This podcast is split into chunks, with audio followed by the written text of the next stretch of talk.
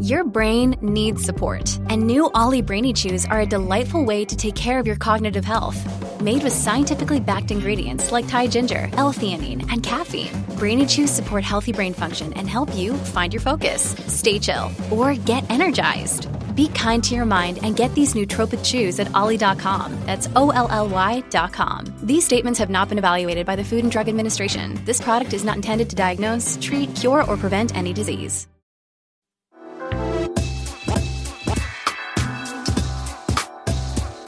Hello, hello, hello. Welcome to today's episode of She Podcasts. It is November 2nd, a Saturday after Halloween, where many people will be trick or treating because everyone went ballistic on Thursday at the thought of trick or treating in any kind of rain. I am Jessica Kupferman, and with me, as always, the lovely oh. and graceful Elsie Escobar and our genius editor, John Domingo. Oh my goodness. Luckily for me, I have, I live on a busy road, so I never have any trick or treaters, but my neighborhood was going totally ape. We were getting emails every 20 minutes. It's off, it's on, it's off. We're going to reschedule. They have a little, like, mi- like a little party for like kids that can't trick or treat in our neighborhood because the houses are too far apart. So like they do a little party and they rescheduled that for Friday. And then they were like, oh, it looks like there's going to be a clear window between four and eight. So just be prepared to give out candy both nights. And I was like, or no nights. Because Uh-huh. fuck you guys. but also, I don't, Wow. I never have any trick or treaters anyway. So I, we didn't get one doorbell ring last night. Or, I mean, I wasn't here the night before because we actually trick or treated in someone else's neighborhood. Yeah. That's what we do all the time.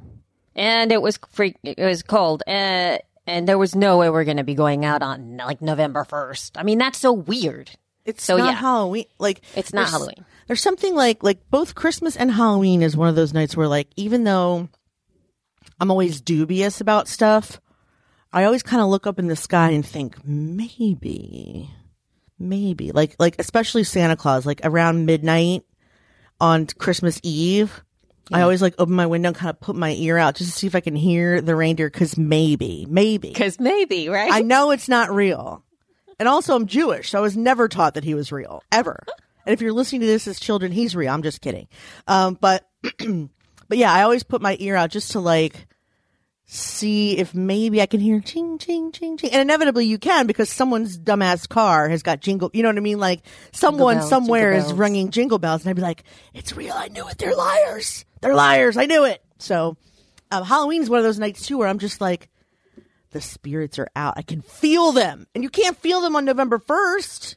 well, that's that's, a different horseshit. day. It's a different day and it celebrates a, a whole entire other different thing. But you know, it was so weird. It's like co- us coming home, like Hunter, like Hunter was so. I don't think I've ever seen her this excited. She was so excited. And when I woke them up in the morning, they were both so excited. And then we were leaving, like we were going to go to school and it looked awful. It was cold and wet The next day and, so and dark. But she was like this. She was like, this is amazing. This is the best day for Halloween. It's cold. It's windy. It's rainy. Wait a minute. And I was like, it was cold on Halloween for you? it was freezing. It was so flipping hot here on Thursday. You're serious? It was, It was 74 cold. degrees here. It was 75 degree. It didn't get cold until Thursday, until Friday morning. We woke up and it was like freezing. But Halloween, we were sweating our tits off. Are you serious? It was super cold. And oh, so we you got went the out. cold front first. I'm so jealous.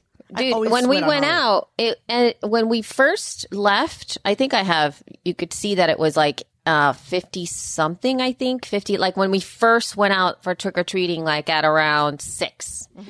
Even low 60s, I think. I, I have it ta- on my Instagram story. It said the exact, you know, weather. By the time we got back to the van at 7:30, it was 44 degrees. That's crazy. At least we know the like, cold oh front came from her, John. Well, I got to tell you, one of the things I really look forward to Halloween is looking at Elsie's uh, Instagram yeah. stories because She she, does such a great job with it, and the girls looked amazing. I love their makeup and the painting. They, she had the painting on their faces. Uh, It was amazing, and all the people that were out. I mean. They it looked like they trucked people into this neighborhood just for Halloween. Crazy.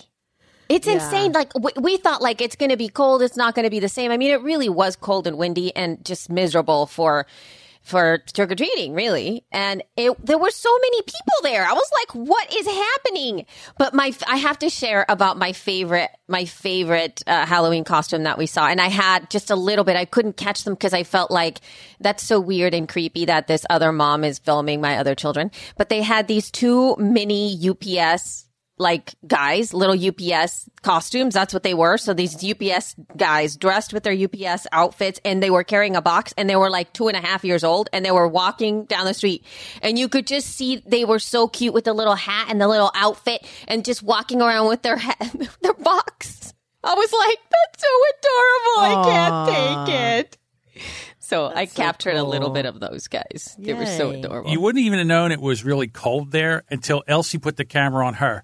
She had a wool cap and a big jacket, and I was like, she it looked miserable and cold, and everybody else is like running and getting candy. You would have never known it was cold until you see Elsie, and she's I know. I had to like, I had to put myself in there too because I was like, people don't really know. Like everybody in there, there were so many families that were all dressed up like in theme, and I'm just like, I really, love that. who has time? Like I'm not gonna. I, no, I have no time for that. My favorite family costume ever was when they were um it was years ago and Big Love was on television and my friend Crit and her husband dressed up as um Mormons and dressed their daughter also as like one of the wives. Oh my god! So it was like she was 2. So he had wives that were like 2 and 40. I was like that's amazing. It's the best costume I ever saw. But this was a loved it. very sad Halloween for me oh Why? no, why? because this was the first time that my kids did not go out trick or treating because they're too old. And the reason it was sad is because I couldn't have the dad tax on the candy. Like I would go in there and collect all the almond joys and mounds bars and stuff that they don't like. You know, that was the dad tax. People even still give that out. I've not seen one almond joy in my kid's sack. Hmm. really? yeah. That's weird. My girls are not allowed to eat the candy, really. They just get like a couple of candy choices, but they're allowed to play with the candy. So you should see them. They trade candy.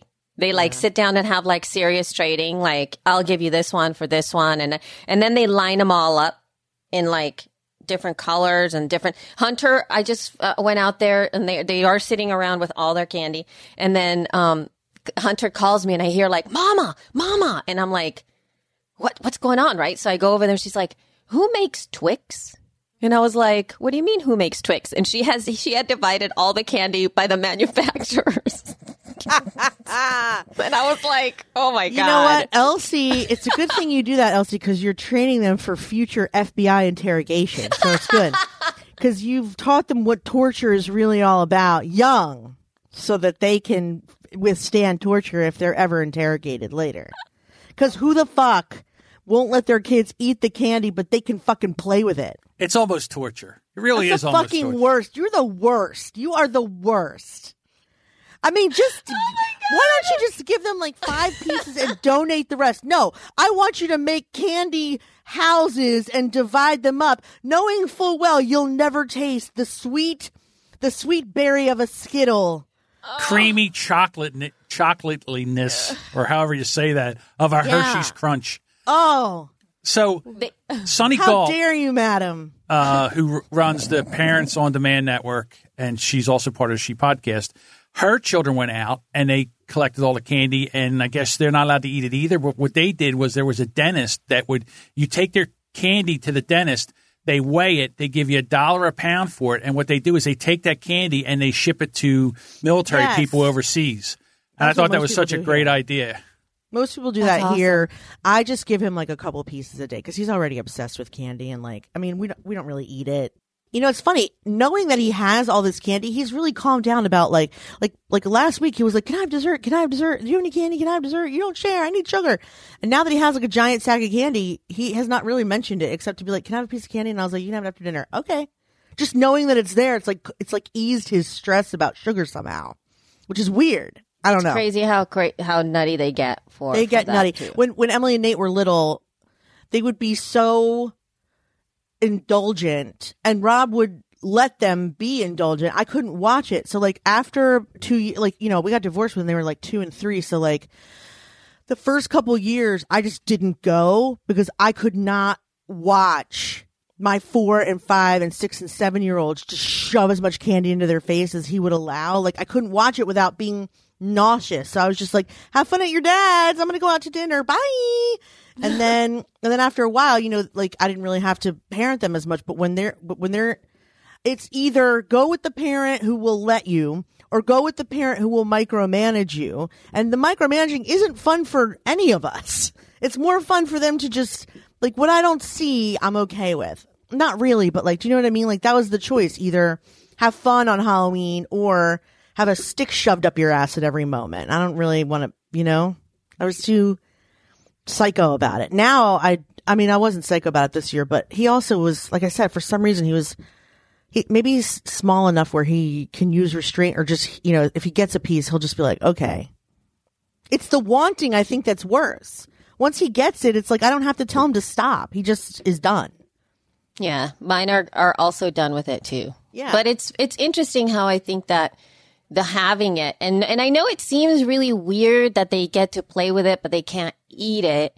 Yeah. And and I mean, in, in looking at it, I just I honestly think like Can't believe you let them. that is so bizarre. But It but is. I'm all I'm. It's like they they now see candy as like Lego, like you know what I mean. It's like transmuted in their head. you know what you should have done? I just had the best idea. If you still have oh, candy Oh, left. Sorry, I didn't Yes, mean we to interrupt do. you. You should just save all of it and make a giant ass gingerbread house because by then it'll be hard Mm. and like a little bit stale and you can use the chocolate for bricks and you can use Oh, the they can skin- tally make it up and they can just do You that. could That just would make be like interesting, a gorgeous, gorgeous house of like, you know, a Christmas house. right? I, I, might be able to do that. Like, I I, think I think that would know, be a really it good out there, thing. see what they say. I still say it's child abuse. It is child abuse, but I mean, if they're going to be abused, they may as well do something cute with it. Should be art- artistic. You know, I have an idea. Anyway. Next time, why don't you buy them a bicycle? But then you don't let them ride it. You just kind of have it sit in the driveway and they can paint the bicycle and they can like drive it around with their hands. They but can you just push don't it. let them sit on it and you don't let them pedal. Right. Like, they can that's push it around, but they can't pedal it. How many other analogies can we come up with, John? Probably a lot. But it's like that's not so good. They would go crazy with the candy. Like Hunter's like mood. As soon as she had her candy, by the time we got home, she was Her too, so him too. awful that I was just like, dude, I can't do this. You are you've got this reaction to this stuff, and I, Mm-hmm. how am I supposed to deal with this? This is a, a pain in my behind. They know they're So- terrible. Anyway, how about we talk about podcasting? Oh my God. What? Holy no, I'm just kidding. crap. I know, yes, dude. Let's talk about So- podcasting, please. Let's get to some news. The news you can use for the informed podcaster. Podcasting news. All right. So the big news, at least for me, in terms of education, right, uh, that I saw come down the pike, and I saw some postings from the mighty Carrie Hoffman on social media. I saw that there was this, and this is like a, and I'm, and I'm, and I'm sharing now an article from Variety. So Variety.com covered this, which is like, what? Anyway, so here's a title PRX Google to launch Podcasting 101 video series exclusive. So I guess they gave them an exclusive for this because this has already come out, given the fact that this was written on October 30th.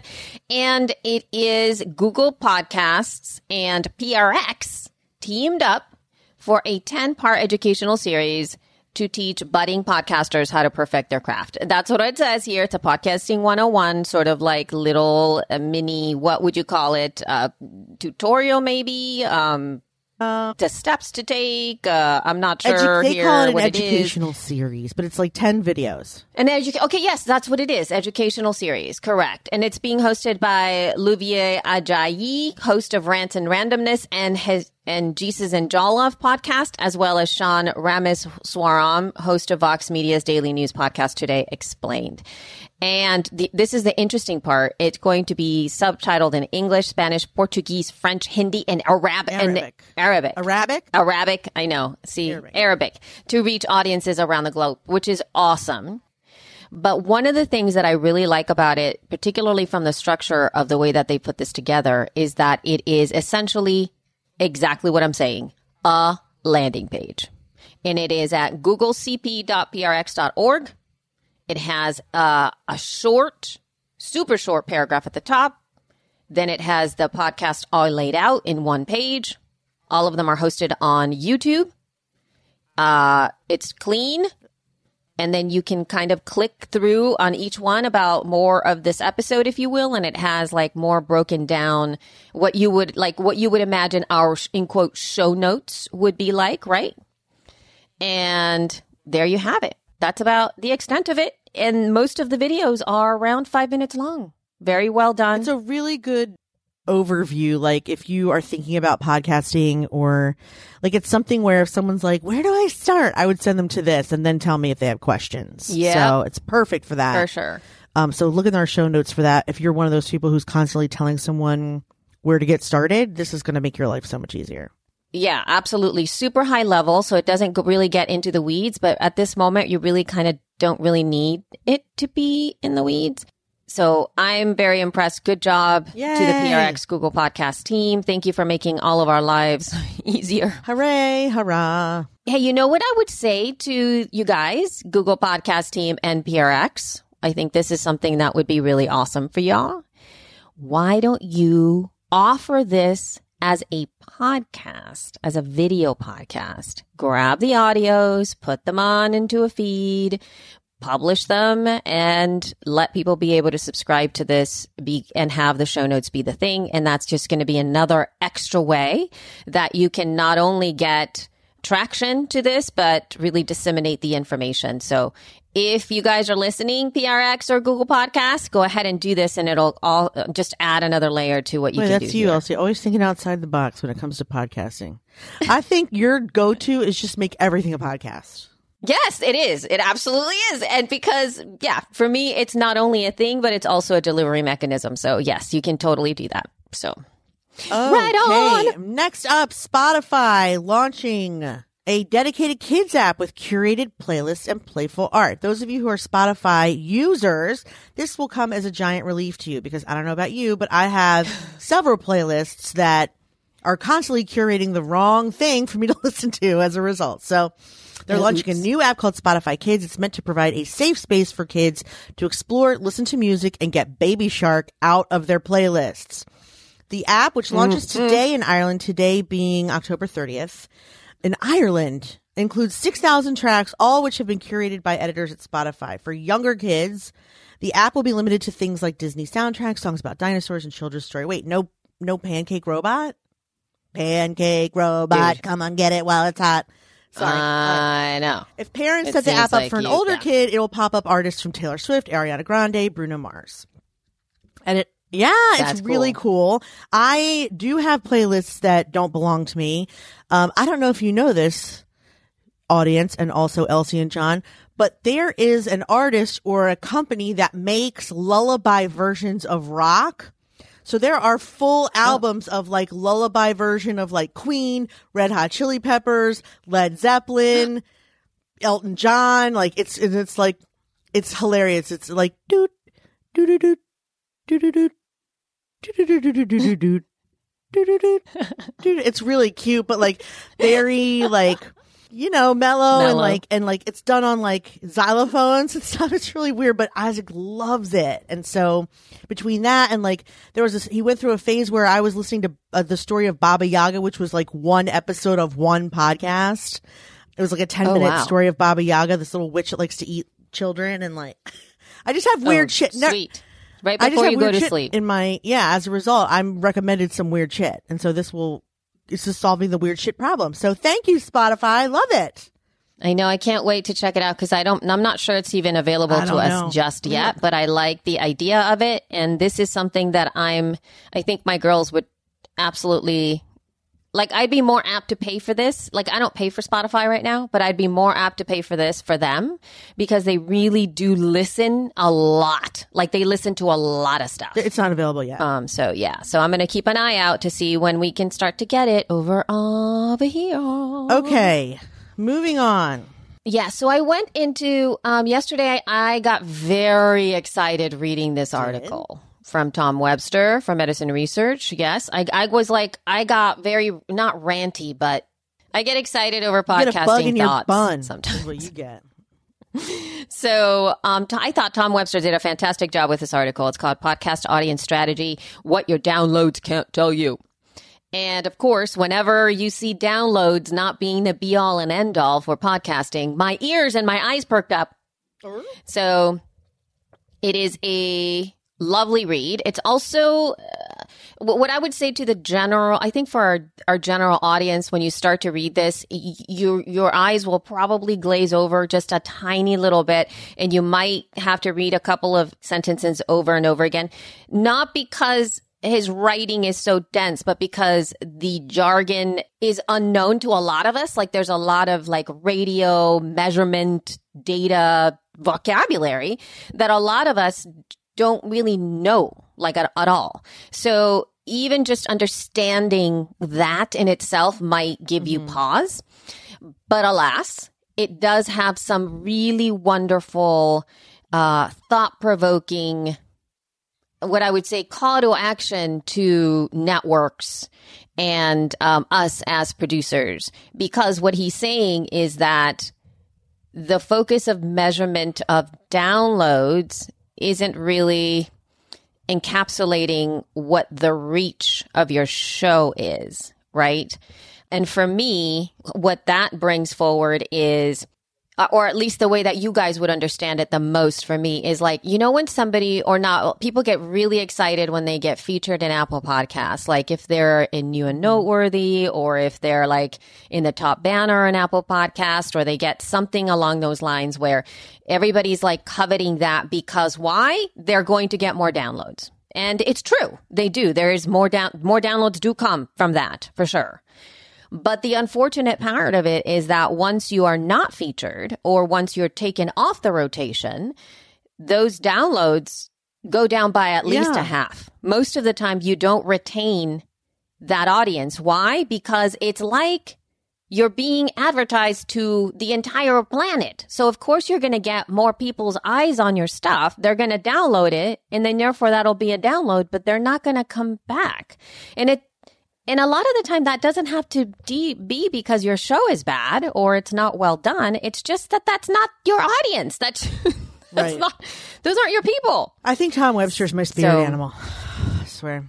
This is Yeah, my he favorite is. sentence. He's, he's quite, Today, podcasting networks on are built on a lot of red jelly beans. He explains what that is earlier. And in the download economy Yeah. that works. Love True Crime Weekly? You'll really love our new show, True Crime Hourly. Or coming this fall, we will straight up murder you.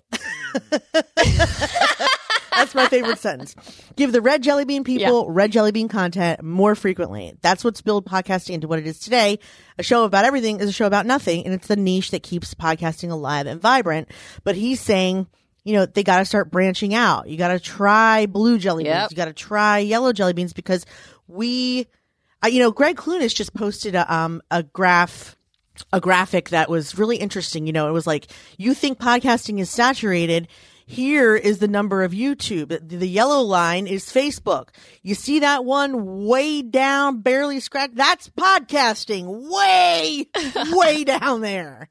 So like, yeah, I mean, it has barely scratched the surface of saturation. And so, yeah, if you're just going to do another true crime show, how do you expect to take, I mean, Uh, one person can only listen to so many true crime shows. If you give them something else to listen to though, you may have something there. If you do the same shit over and over, I mean, what you're doing is trying to take a person who likes Nikes into a person who likes Pumas. That's just dumb. But also, I think that this was like the, the, the epitome of what you're, you've been talking about, the reason She Podcast came to exist, where you were trying to figure out how do I grow my audience? And then your, their answer that you got was like to publish twice a week instead of once, right? right. That's what this is saying. It's saying like, we know how to double the downloads by putting out more content. Therefore, if you have more shows or more episodes, you'll have twice as many downloads for that But who week cares? Or more than twice. But it's not, that doesn't necessarily mean that the audience means nothing. It Right. means you're inundating And- people. it means nothing. You need to, Right. yes, you need to, you know, Elsie, they're finally catching up. is what I'm saying. I know. I've been That's what I'm saying this forever. right? You cannot just grow the download. You have got to start growing your community and then as the way to grow the show is the way is growing your social because everyone is on Facebook. Everyone. Not everyone listens to podcasts. So if you don't start with Facebook, Instagram, Twitter, LinkedIn, you can't get anywhere because that's the only other digital like home base people hang out. Maybe not Facebook because I know you hate Facebook, but I'm just saying in general, wherever their home base is, you got to go there. That's right. I think I agree with that. I agree with that. You have to go find home base, that yeah. as well. All right. Yes, yes. Because part of it, and then he also alluded to something else that I've been telling people, and I think that I mentioned this in the podcasting super squad, that if somebody stops listening to your show, like they just stop because it's over, it's over, like meaning their relationship or their, their desire to hear you at that moment is over because for whatever reason, we, we change our minds all the time. We move on to other things all the time. That does not mean that that person no longer loves you nor nor longer will advocate for you. So let's say, and this is a total, this is a, a woman thing and it's easy for you guys to understand, but let's say I'm pregnant and I am looking for support for my first trimester, for my second trimester, for how to have like a natural birth. I'm going to start listening to shows that are going to support that conversation for me at that moment because that's what I'm really interested in. By the time I have my baby, or maybe, you know, years afterwards, I'm not going to be listening to pregnancy podcasts. Even though I still find them valuable. And if somebody goes like, Oh my gosh, I'm pregnant. I need some support. I'm going to go, Oh my gosh, you need to listen to this show and then I will t- share about them. But I'm not a listener. I'm not giving them downloads. But alas, I'm going to be getting them audience because I was already part of that community that really helped me. So I think that there's a lot to be said for letting people stop listening to your show, but really have it be something that they can remember and share. And it's all right if they don't longer mm-hmm. listen. It's definitely all right. But he was talking about that. He said right now he is subscribed to two, I believe, two daily podcasts, like two, yeah, two, two daily news podcasts. But he said there's going to come a time where I don't, I don't want to. I don't have time for two. My life doesn't give me the uh, ability to have two. Doesn't mean that I don't like that podcast anymore, but I'm going to cut back. And what that's going to mean to that podcast is that they're going to be missing a, a, lo- a lot of da- like if just think like five days a week that's like five downloads a week that are is going to be going away and as in a in the month that's 20 downloads a month that are going to go away just because Right. of him so That's just What- dumb. he's nothing. what does that mean right Ay, ay, ay. Okay. so anyway, oh, but Speaking of- now just to bring us to the other side of it, because uh, one of the reasons that he wrote this is because at the in the in the top paragraph it says, "quote." Edison is on the eve of releasing our first quarterly podcast consumer tracking tracker report, the industry's only all-inclusive measure of the reach of the leading podcast publishers and their audience composition. End quote. So of course there's a link like right at the top of that. That's the first paragraph Yup. of this of this article. So I had to go, you know, of course, because I mean, who wouldn't want to have this, right? The Consumer Quarterly Tracking Report. Right. But oh my gosh, dude, this feels a little bit exclusive to me. Yeah. What do you think? I mean, we talked briefly about it yesterday. So, yeah, Edison is Yeah. announcing the Podcast Consumer Quarterly Tracking Report, a first of its kind research product designed to serve the ongoing needs of leading podcast networks, agencies, and consultancies. Edison has served the industry for over 14 years, blah, blah, blah, infinite dial, share of ear, and we believe the time is right to provide a bespoke service to the growing podcast industry to provide Edison's renowned measurement and analysis expertise to aid in the continued market development of the podcasting space. So basically, this is it. You pay them 10 grand and they do research on just your audience and whomever else is paying them 10 grand. So it's, it's exclusive in no, this. no, not whoever else, dude. It's all like so 10 grand per quarter. That said, and with a four quarter minimum. So you've got to commit for the year. That's $40,000 a year. yes. Okay. Each quarterly report will track demographics, content preferences, listening behaviors, and other custom measures determined in consultation with all charter members. This is the part I'm not sure. Like, okay, let's say Libsyn buys in, Blubrry buys in, Captivate buys in. Okay. Do you get all of their reports or just your report? I don't know. See, I thought you got like in other words, if speaker if Spreaker is out, you don't get the Spreaker thing because they're not in the thing. Wait, no, because we see what it, look at what it says on this bullet number four here. Okay, it says okay, okay. complete audience demographics and profiles for competitive podcast networks, whether or not they participate as charter members, depending upon sample response. But how can they do reach. that? How can they I don't how know. can they really measure another network's listenership? How? How? How? I do not how, how, know. How, how?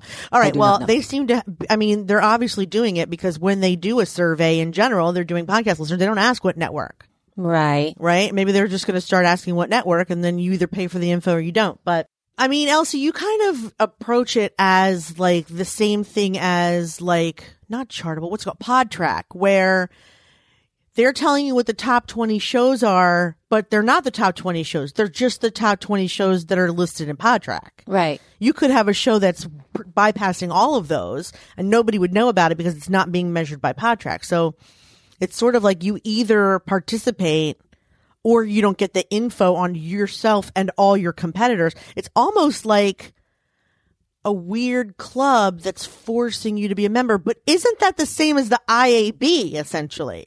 The You IAB does have pretty high price points as well. it- it's a really high price point and you if you want to be any kind of say or have any kind of input whatsoever in the governing body of our industry you have to pay like 10 grand a year. Or hmm. fuck you. There's no middle ground for people who are startups or people who i mean like i would love to be a part of the iab but i don't have that kind of money to be a part of it every year Right. that's bonkers Also, I was just because think about that. So let's say even at like I mean whatever, publicly traded companies, startups, whatever, forty thousand dollars. What's the ROI on that for our for our don't know. company? Like I can't imagine. Like let's say she podcasts as a company was generating a decent amount of you know like six figures.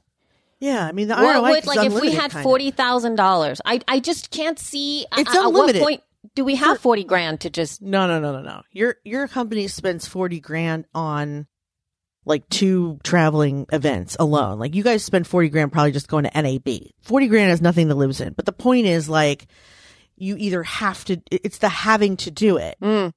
But like if you got competitive analysis on Blubrry and why people were choosing them over you and what, you know, or, or if it's listenership and you were developing. So the thing is, Lips and Blubrry is probably not a good example because they don't exactly develop independent content. Mm. Midroll, midroll. If midroll found out that all Wondery's crime shows are the ones that are doing well, maybe they would develop some more crime shit Mm. and then they would get more advertisers because they would have more down. You know, it just depends on.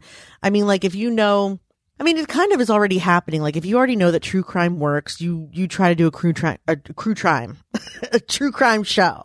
Isn't that the point of knowing competitive analysis? Is so you could like differentiate yourself from the competition. So that is worth a lot of money, I think. But I think that this is also, I'm not sure that they're going to be focusing in. Because look at it's really. I mean, I'm interested in this too because it says like, well, yes, they said content preferences by topic, but they also go into awareness, trial, and usage of podcast networks, behaviors driven by podcast advertisement and sponsorship, podcast listening as a whole, locations of listening, devices used for listening. So there's like all of that, and then changing news, podcast habits. So, you know, that's that's interesting. Although, like how much of that is already not already out there? I don't know. and I don't know. I mean, I mean, they are banking on the fact that they're extremely trusted with data mining and data research. And yeah, I mean, yeah, and, that's true. And they are. And I would bank on them over someone else who was offering to do it, wouldn't you? Right. Yes. Oh, oh So oh, in that yes, way, they're yes, right. For sure. But Yeah. it's a bit of a monopoly. Like I was just thinking, like, like in a way, our event and podcast movement, like, it's kind of the same thing. Like our event, maybe even more so now, but like podcast movement, like is the biggest podcast event. Yeah. And you either are there or you are not there. And most companies sort of have to be there. Therefore, podcast movement can say a booth is 5,000 or 20,000. Right. And you kind of have to pay it or you kind of don't go. Isn't this Well- sort of the same thing? Like they're the only real research company that I know of that does this kind of research. Like you either have to pay 40 grand or you can GFY sort of, right? That is true, but then also there is the other aspect of it because yes, you are saying that that's the case, but like let's say okay, so Apple, I mean obviously they are the outlier, but Apple attends podcast movement. They don't have a booth. They don't have like a presence as They in don't like need the- it. They are Apple. well, that's what I'm saying. But they uh, they they just attend. So that's what they do. They have their own little like random like private meetings that are happening at Podcast Movement, but that's not like for everybody to know. So there's that kind of behavior. There's also Nick Quah, who covers the podcasting space. I'm making little quote marks. Who didn't even mention Podcast Movement in his newsletter? because he don't like them. Yeah, he doesn't mention any. I don't. He goes does not go to. You know, the only events he goes no, to no. are like he goes to Three- like Third fan. Coast Yeah, he. I was gonna say he goes to fan events. Sound Education. Coast, I think he attended that. Sound I think. Ed. No, really. last year. I think last year, maybe. I may be wrong. I may be wrong. Sorry. I mean, he'll cover it if it's being run by a giant like network. Like work it or something. Like what, what I'm saying is like he's very Yeah. leaning towards one side. All I'm saying though is even though podcast movement is absolutely the largest podcasting conference in the US, plus it's it's got the most um, cross promotion or cross participation from not only the indie side of things but also Right. all of the corporates. He never even mentioned it was happening. Like it never even said, "Oh, podcast movement is like." He never even said that podcast movement is happening right now. I know Or it it's as if he's month. Nothing. purposefully and Yes, he is. and frankly immaturely Yes. doing some kind of nose snub for like I can't imagine what good reason or why that would ever be good for his career is just to pretend like a 3000 person podcast conference doesn't exist. It's probably the pettiest shit. He is 100% that petty bitch is Yeah. what we're saying. He's Lizzo. Right? He is 100% that petty bitch by not even mentioning. But he's so not Lizzo. He's Lizzo wannabe. But guess what? So am I. because that week or one of these weeks when when we first announced the event or when it was getting closer, oh. he sent Caroline, the woman who writes for him. Oh yeah, Crampton, Caroline Crampton. Caroline at, reached out and said, "Hey, we're doing this. We're you know, would you mind posting about it?" And I was like, "You know, I might be more likely if Nick Quah has ever once mentioned our group in a fucking newsletter." Right. But he's not said one thing about the event, not one thing about the Kickstarter, not one thing ever. So I'm kind of not motivated to share your course. Sorry. Bye. yeah, yeah, that's true. That's correct. I don't even remember if I wrote that back or if I just said it to you and just ignored her. I don't remember. But, you know, it's, it, I don't mean to be quid pro quo, but I mean, you either play in the sandbox with other people or you don't. And if you don't play with other people in the sandbox, they're going to be pissed when you try and borrow a shovel.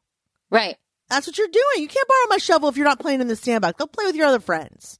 right. the thing about Nick Quah that really, I, I don't know, gets under my skin is here's a guy who's so well known in the podcasting industry and everything. He doesn't even have a podcast. Like it's he's talking about Well, something he doesn't because- even. He's a writer. I get it. He's a writer. And you know what, John? I- have come to terms, like, I have actually come to terms with that. I, there was, this has been a huge thing in my head that has now turned completely around. That at first I was like, you have to, if you're podcasting, you got a pod, like, I'm a podcast, like, you got a podcast, you got to have a podcast, you got to, you know, I was really in that, on the, in that, like, I just was so into that and I wanted to hold on to it. But now I've I've expanded. Like there are some people who love podcasting, who love the industry, who want to be part of it, but really have no desire to podcast nor be behind the mic. But they can do all of the things and they can love the industry and advocate for the industry and all the things and I feel that they're just as valuable. You can't push people behind the microphone if they're not ready to do that, nor is that their, their, way to shine. They might do it in other ways. Like somebody like Kerri Hoffman is somebody that I admire that I think is incredible, the CEO of PRX. And she doesn't have a podcast and I don't really care because she's a huge advocate. She's there to support us. She's there to support podcasting in general. She's doing like this podcasting 101 thing. She's really into all these things. She gets all the initiatives. She's getting all that stuff out. She doesn't have to have a podcast. She's busy growing the medium. so I'm sorry. I you know, it's still a so- credibility thing for me. It's still a credibility. I mean, know. that's different But I mean, Nick, he kind of is picking and choosing and snubbing, and uh, he's a little elitist for me, a little bit. Well, that's different than not having a podcast. I agree with the elitism part. He is definitely elitist, but does he need to have a podcast to cover the needs to have a industry? I'm not sure about that. I think he just no, needs to have because his- it's kind of like saying like if you are commenting or being a critic of movies fashion or right, TV, right? Movies, you have to have your own movie and you have to write your own novel. That's Yeah, just not going to happen. You could have the skill set to be able to cr- to be critical, give Cover feedback it. to an industry to the things, Yeah, but agree. not but nothing else. You know what I mean? It's like and Nick may hey, you know, it takes a certain level of skill set to get behind the microphone. Oh, and here's the other thing too. Who's I think did you I'm not sure if you said this um Jess or, or I I don't know. I've heard this in the past. But there's something that happens, you know, when you're behind the microphone and you're saying things. Like you can tell the difference when people are being general. Oh, when we were talking about the political, remember when we were talking about politics and, and poli- politicians getting behind the microphone? Yes. Like you can tell the difference when people are being very genuine. Like there's no way to fake it. And so if you write it, you can have a feel for the words. You can have a a you know you can have a voice in the copy right when you read it you imagine the people speaking but when you get behind the microphone you can't fake that shit like it's just It's true. you can't fake You, it you are what you are. yeah Joe Rogan had Tulsi Gabbard and also Bernie Sanders on the podcast for two and a half to three hours. Right. Where they talked about things and you could tell that they were genuine and, and you really got a feel for their personality. And it makes you realize, you know, when you go and listen to the, those shows that they are people. And uh, I mean, he's had a lot of politicians on. And when you get into that where it's not talking points, they're just having a conversation. It really makes you get to know that person. I agree. I don't, I can't believe that more politicians don't do that long form interviews where they could talk about different things. I don't know why they don't. It's not an easy thing. And I know like Jess is really skilled at one thing that I admire about Jess's talent of getting on, being able to get on stage and like thinking very quickly. Her brain moves really fast and um, she can capture huge ideas and and make them succinct and accessible for people like on the fly. Like it's and funny and like all this stuff. Whereas i i have a harder time doing that. My brain doesn't work that fast. I i often see visually or understand concepts in my brain as a concept. And so in order for me to verbalize something to somebody else that's like really high le- like really in depth i end up going like whoa Oh. You know what I mean? It's just like I can't even take it. And it just I know it doesn't it doesn't transfer, right? It doesn't transfer, which is why I'm such an advocate for speaking up to actually speaking it and saying it and practice it. And that's why the E League is in a Voxer group and I have people, I push people to speak because we're going to, people like me fail often at conveying information. So in order for to get better, I got to practice. That said, if I was a politician and I had this issue, I'd be reticent to go on a podcast. Yeah, can- it is. I don't know. It's a little scary. But anyway, Yes, let's continue on because I have nine minutes before I'm live on the. You have nine minutes, yo. So I kind of wanted to, instead of um, let's talk about the this new Netflix thing. As how about new? What is it? Uh, Weird and Wild show of the week. Weird and Wild, Weird and Wild, Weird and Wild. Show of the week. So, okay, so Does she still sound like that? no, Okay, it's so cute. Well, actually, she actually sounds like that still. My little hunt, hunty. Anyway, but th- so Netflix is going to be releasing their very first scripted podcast. But the funny thing about this is it's so meta. It's like I can't even wrap my head around this. So number the first thing is the podcast itself is called mm. The Only mm-hmm. Podcast Left. Okay? So that's like the name, just a name in it. And I was like, what? And so here's the thing. So it is a post apocalyptic comedy drama series. Okay. The end. And then it says that it is, it's going to be coming on to Spotify. So there's another layer to it. It's going on Spotify, but it's being done by Netflix. There's that. And then it's a fictional podcast, but it is like a group of kids. Where is it? It's a first, like, oh my gosh, where is the, um. the description of it? So it is about following a group of teenagers who decide to make a podcast Mm-hmm. during the apocalypse as a podcast. Very, Isn't that meta? Isn't that like meta. what the? And then just putting that in the industry, it's being created by Netflix and it's going to be just distributed That's by weird to you? Spotify. So that's so weird. Yes. Yeah. Isn't it? I mean, there's It layers is. Upon weird. layers of what's happening here. Don't aren't we kind of like that? Because we podcast Anyway, about I podcasting. mean, but it You know how weird it is to tell people what my show's about once they find out what I do. I'm like, well, we talk about podcasting. Oh Like, my God. sound, makes me sound like so unoriginal. Well, no, it's just that people don't even know that that's a thing. That that's like people don't even know that there are podcasts about podcasting. Like it, it's like what? Hmm? Yeah. Yay, Netflix! But anyway, good job Netflix uh, for doing this, and and it sounds interesting to me. I've been willing to totally listen. And lastly, uh, I've been obsessed with one, so I'm just going to let you guys know about it. It is Who Killed. It's called the podcast is called Who Killed Marilyn Monroe. And uh, although uh, I was telling John earlier today that I don't like as a critic or to give the podcasters themselves some feedback, I have issues with it. So it's not like the most incredibly produced show that I've ever heard in my entire life of this genre. But the information that's being conveyed in the show is absolutely worth a listen, you guys. Go ahead and check it out. I'm going to put a link in the show notes, particularly for, because it was covered on Us Magazine, just because obviously Marilyn Monroe and everybody wants to know. And my mind has been blown by just her life and what happened with her in Hollywood and the Kennedys and the mm-hmm. mob and all the things. I mean, I'm just, my, I am, my mind is blown by what her life was like and the tragedy of her death and oh gosh i mean i'm just i i don't even know what to say so Yeah. i'm laying that there and um, Do it.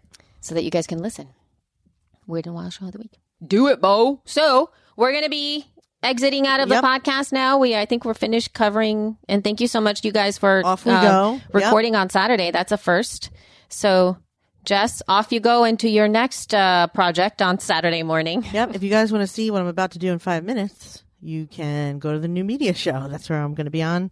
You can, yes. we'll Yeah, but you'll have a link in the show notes. I'll have a link in the show notes for that, Jess, because it'll be live by the time our show is live. So thank you guys so much for listening. This has been She Podcast with Jessica Kupferman, Elsie Escobar, and John Domingo. If you want to find our show notes, you can find them at shepodcast.com. You should also be following us on Instagram, Twitter, and Facebook at She Podcasts. If you want to send us an email about anything today, send it at feedback at shepodcast.com. And if you want exclusive access to Q and A's by Elsie and myself, go to shepodcast.com forward slash Patreon. Join at the $5 level. It is not going to be $5 for very much longer. I suggest you do it now, now, now. Thank you guys so much. Love you. Mean it. Bye.